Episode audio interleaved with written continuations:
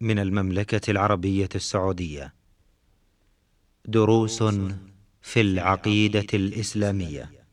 برنامج من إعداد فضيلة الدكتور صالح بن عبد الرحمن الأطرم تقديم فهد بن عبد العزيز السنيدي. بسم الله الرحمن الرحيم. الحمد لله رب العالمين والصلاة والسلام على أشرف الأنبياء والمرسلين نبينا محمد وعلى آله وصحبه أجمعين. أيها المستمعون الكرام السلام عليكم ورحمة الله وبركاته وأهلا ومرحبا بكم. إلى حلقة جديدة في برنامجكم دروس في العقيدة الإسلامية. حيث نستهل اللقاء بالترحيب بفضيلة الشيخ صالح بن عبد الرحمن الأطرم فأهلا ومرحبا بكم يا شيخ صالح. حياكم الله وبارك الله في الجميع. حياكم الله.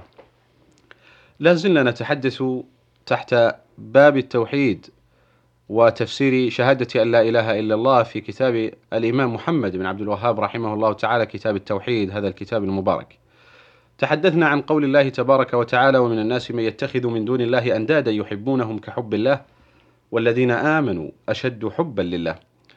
ثم تعرفنا على تفسير التوحيد وشهادة أن لا إله إلا الله من خلال هذه الآية وكيف استدل المؤلف على هذا الباب بهذه الآية المباركة.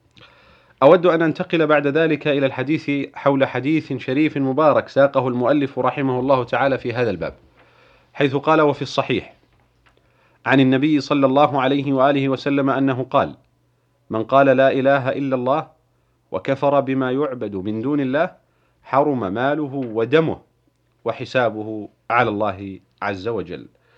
آه هذا الحديث كيف أورده المؤلف في هذا الباب يا فضيلة الشيخ؟ بسم الله الرحمن الرحيم الحمد لله رب العالمين والصلاة والسلام على نبينا محمد وعلى وصحبه أجمعين قبل ندخل في هذا الباب تعريج على الآية التي مضت في الحلقة السابقة وهو قوله تعالى ومن الناس من يتخذ من دون الله أندادا يحبونهم كحب الله والذين آمنوا أشد حبا لله فتبين تبين لنا أن المؤمنين يحبون الله أعظم محبة من أي من أي مخلوق ولكن أريد أن أنبه على قوله على قوله تعالى ولو يرى الذين ظلموا إذ يرون العذاب من الذين ظلموا؟ الذين سووا محبة غير الله بمحبته وتعلقوا بهم وأناطوا بهم آمالهم واستغاثاتهم. فهؤلاء هم الذين ظلموا وآثروا محبة المخلوق على محبة الله بأن صرفوا لهم حقا لله أو أنهم أناطوا بهم ما شيئا لا يقدر عليه إلا الله. فكل هؤلاء يعتبرون ظلمة. ولو يرى الذين ظلموا. فدل على أن من آثر محبة مخلوق على على محبة الله أنه ظالم. على محبة الله. ولو يرى الذين ظلموا إذ يرون العذاب. فدل على أن المطبوع على الظلم السجير بالله لا يتنبه حتى يرى العذاب. إذا يرون العذاب ولا يرى الذين ظلموا إذا يرون العذاب أن القوة لله جميعا. فمن كانت القوة له جميعا فهو الأولى بالحب والأولى بالرغبة والأولى بالرهبة والأولى بالرجاء والأولى بالخوف فما أعظمها من آية لمن وفقه الله سبحانه وتعالى. إذا يرون العذاب أن القوة لله جميعا وأن الله شديد العذاب. إذ تبرأ الذين اتبعوا من الذين اتبعوا. حتى إذا التقوا بهم يوم القيامة تبرأوا منهم.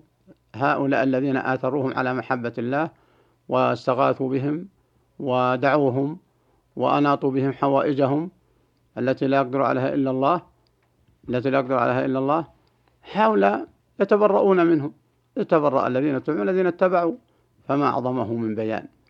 ولا يرى الذين ظلموا ذروا العذاب أن القوة لله جميعا وأن الله شديد العذاب. فتبرأ الذين اتبعوا ورأوا العذاب وتقطعت بهم الأسباب. فليتنبه العاقل لقوله تعالى وتقطعت بهم الأسباب وهو يوم القيامة يوم البعث يوم الحشر والنشور. أما ما دام في الدنيا فالإنسان معه السبب وهو الرجوع إلى الله والإنابة والتوبة. فلا يدعو إلا الله ولا يستغيث إلا بالله ولا يذبح إلا لله ولا ينظر إلا لله ولا يصلي إلا لله. والأموات المسلمين يدعو لهم بالمغفرة والكفار يتركهم أفضل إلى ما قدموا نأتي الآن للحديث الذي أشرت إليه نعم. ساق المؤلف رحمه الله تعالى هذا الحديث وهو قوله آه، من قال لا إله إلا الله وكفر بما يعبد من دون الله حرم ماله ودمه وحسابه على الله عز وجل نعم. هذا الحديث يبين معنى لا إله إلا الله ويبين معنى التوحيد. فلا إله هذه ترفض كل مألوه دون الله. والتوحيد معنى إفراد الله بالعبادة. فنأخذه من هذا الحديث من قوله من قال لا إله إلا الله. وكفر بما يعبد من دون الله. فدل على أنه ليس المقصود أن يقول لا إله إلا الله فقط. ولكن يعترف بعبادة غير الله. ولو أنه ما عبد الله. لكن لا بد أن يكفر بما يعبد من دون الله. فلا يكفيه أن يقر بعبادة الله و ويتغافل عن الكفر بما يعبد من دون الله. فلهذا قال من قال لا إله إلا الله وكفر بما يعبد من دون الله. فدل على أن الإنسان ملزوم ملزوم كل اللزوم وواجب عليه وواجب عليه أن ينكر العبادة عبادة غير عبادة غير الله إنكارا صريحا قلبا وقالبا وقالبا. فلهذا قال العلماء لا يكفيه قول لا إله إلا الله لا يكفيه التلفظ. لا يكفيه بأنه لا يعبد إلا الله. لا يعبد إلا الله. ولا يكفيه الإقرار بها. لا بل لا بد أن يضيف لذلك الكفر بما يعبد من دون الله. نعم. فلو قال ما لي ولمن يعبد من دون الله؟ أنا بعبد الله. و وأقر بلا إله إلا الله. ولا, ولا أعبد غيره. ولا أعبد غيره. والذين يعبدون غير الله ما لي ولهم ولا أقول فيهم في عباداتهم شيء فإن هذا لم تنفعه لا إله إلا الله. لقوله صلى الله عليه وسلم وكفر بما يعبد من دون الله.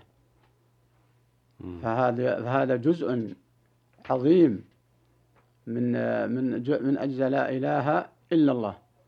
فمقتضى من عبد الله أن يكفر بما يعبد من دون الله. هذا مقتضاه. أما أن نعبد الله وحده ولا نعبد الله لكن ما لي ولمن يعبد غير الله وما لي ولعبادة غير الله. أنا لا, لا أفعلها. فقال هذا أمر لا يكفيك بل لا بد من هذه الإضافة.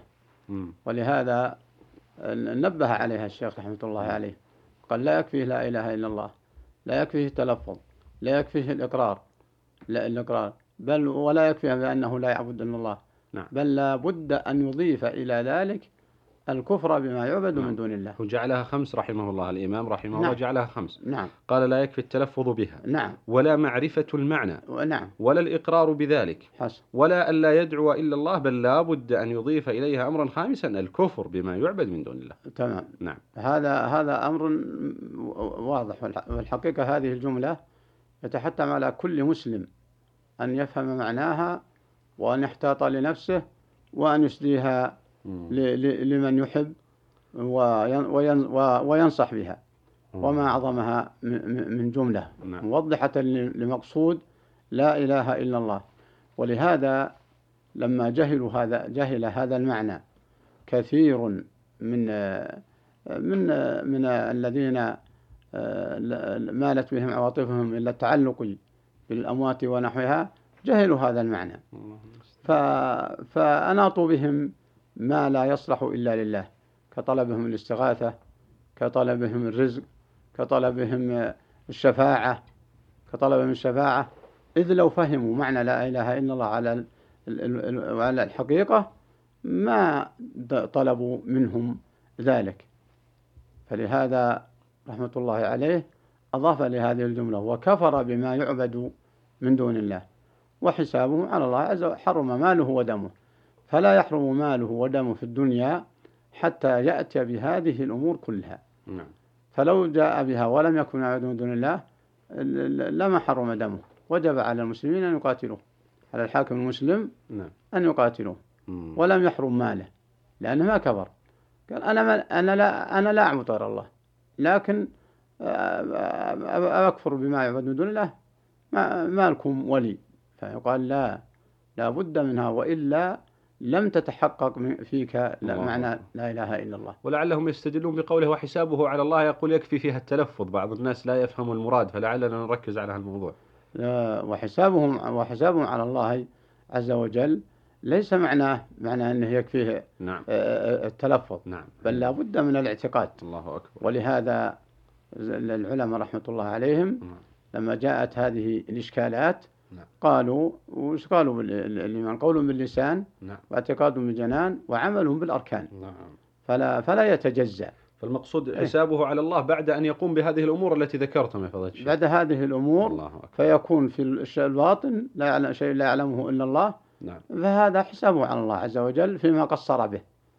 فيما قصر به وفيما جاء مم. به. وأما في الظاهر إذا جاء بهذه الأمور كف عنه. نعم. وعد من المسلمين. نعم. فالخلاصة أنه إذا لم يكن يعبد من دون الله لا يعد من المسلمين. ويدعى ويقاتل. فإذا قال ذلك قر بهذه الأمور واعترف وكفر بما يعبد من دون الله فيما لا يعلمه إلا الله فإنه وبين الله. مم. نعم. آه، الحقيقة أيضا كنت سأنبه على موضوع آه، نعم. حتى لا ننساه. الشيخ رحمه الله قاله في الصحيح. نعم. فأخشى أن يفهم أنه في صحيح البخاري. الحديث في صحيح مسلم. نعم في صحيح في مسلم. صحيح مسلم. من نعم. قال لا إله إلا الله وكفر بما يعبد من دون الله حرم ماله ودمه وحسابه على الله. نعم. فالمقصود إن إن الصحيح ثابت إن الحديث ثابت نعم. وأنه في الصحيح و... ومعناه كل القرآن يدل على معناه. نعم.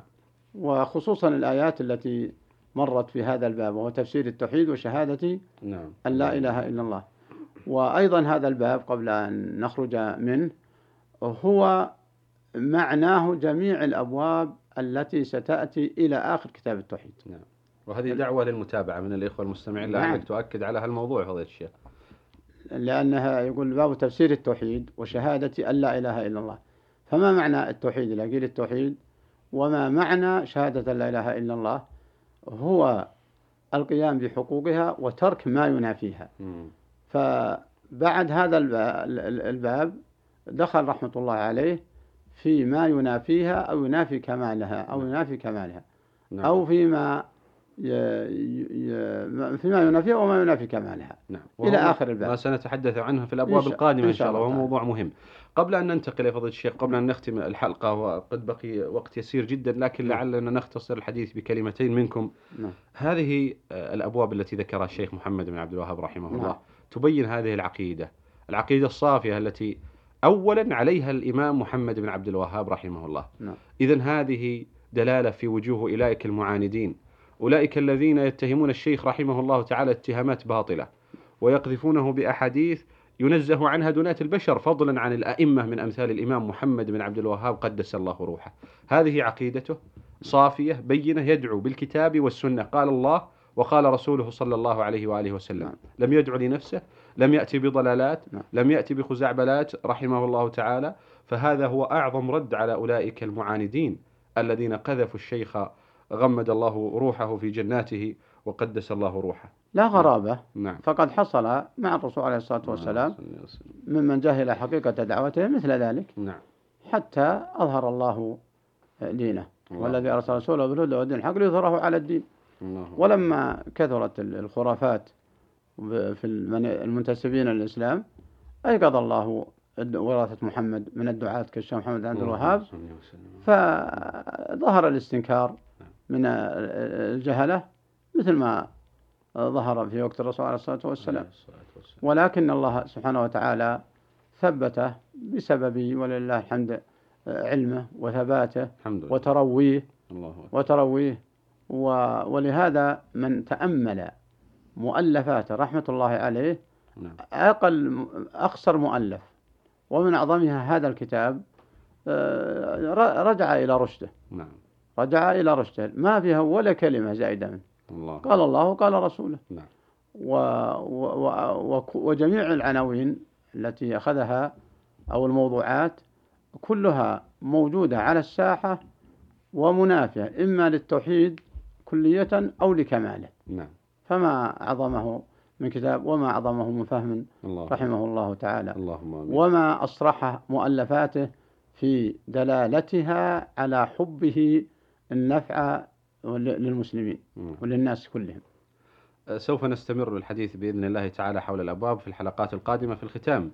تقبلوا تحية زميلي خالد منور خميس من الهندسة الإذاعية حتى نلقاكم. نستودعكم الله. السلام عليكم ورحمة الله وبركاته. دروس في العقيدة الإسلامية. برنامج من إعداد فضيلة الدكتور صالح بن عبد الرحمن الأطرم. تقديم فهد بن عبد العزيز السنيدي.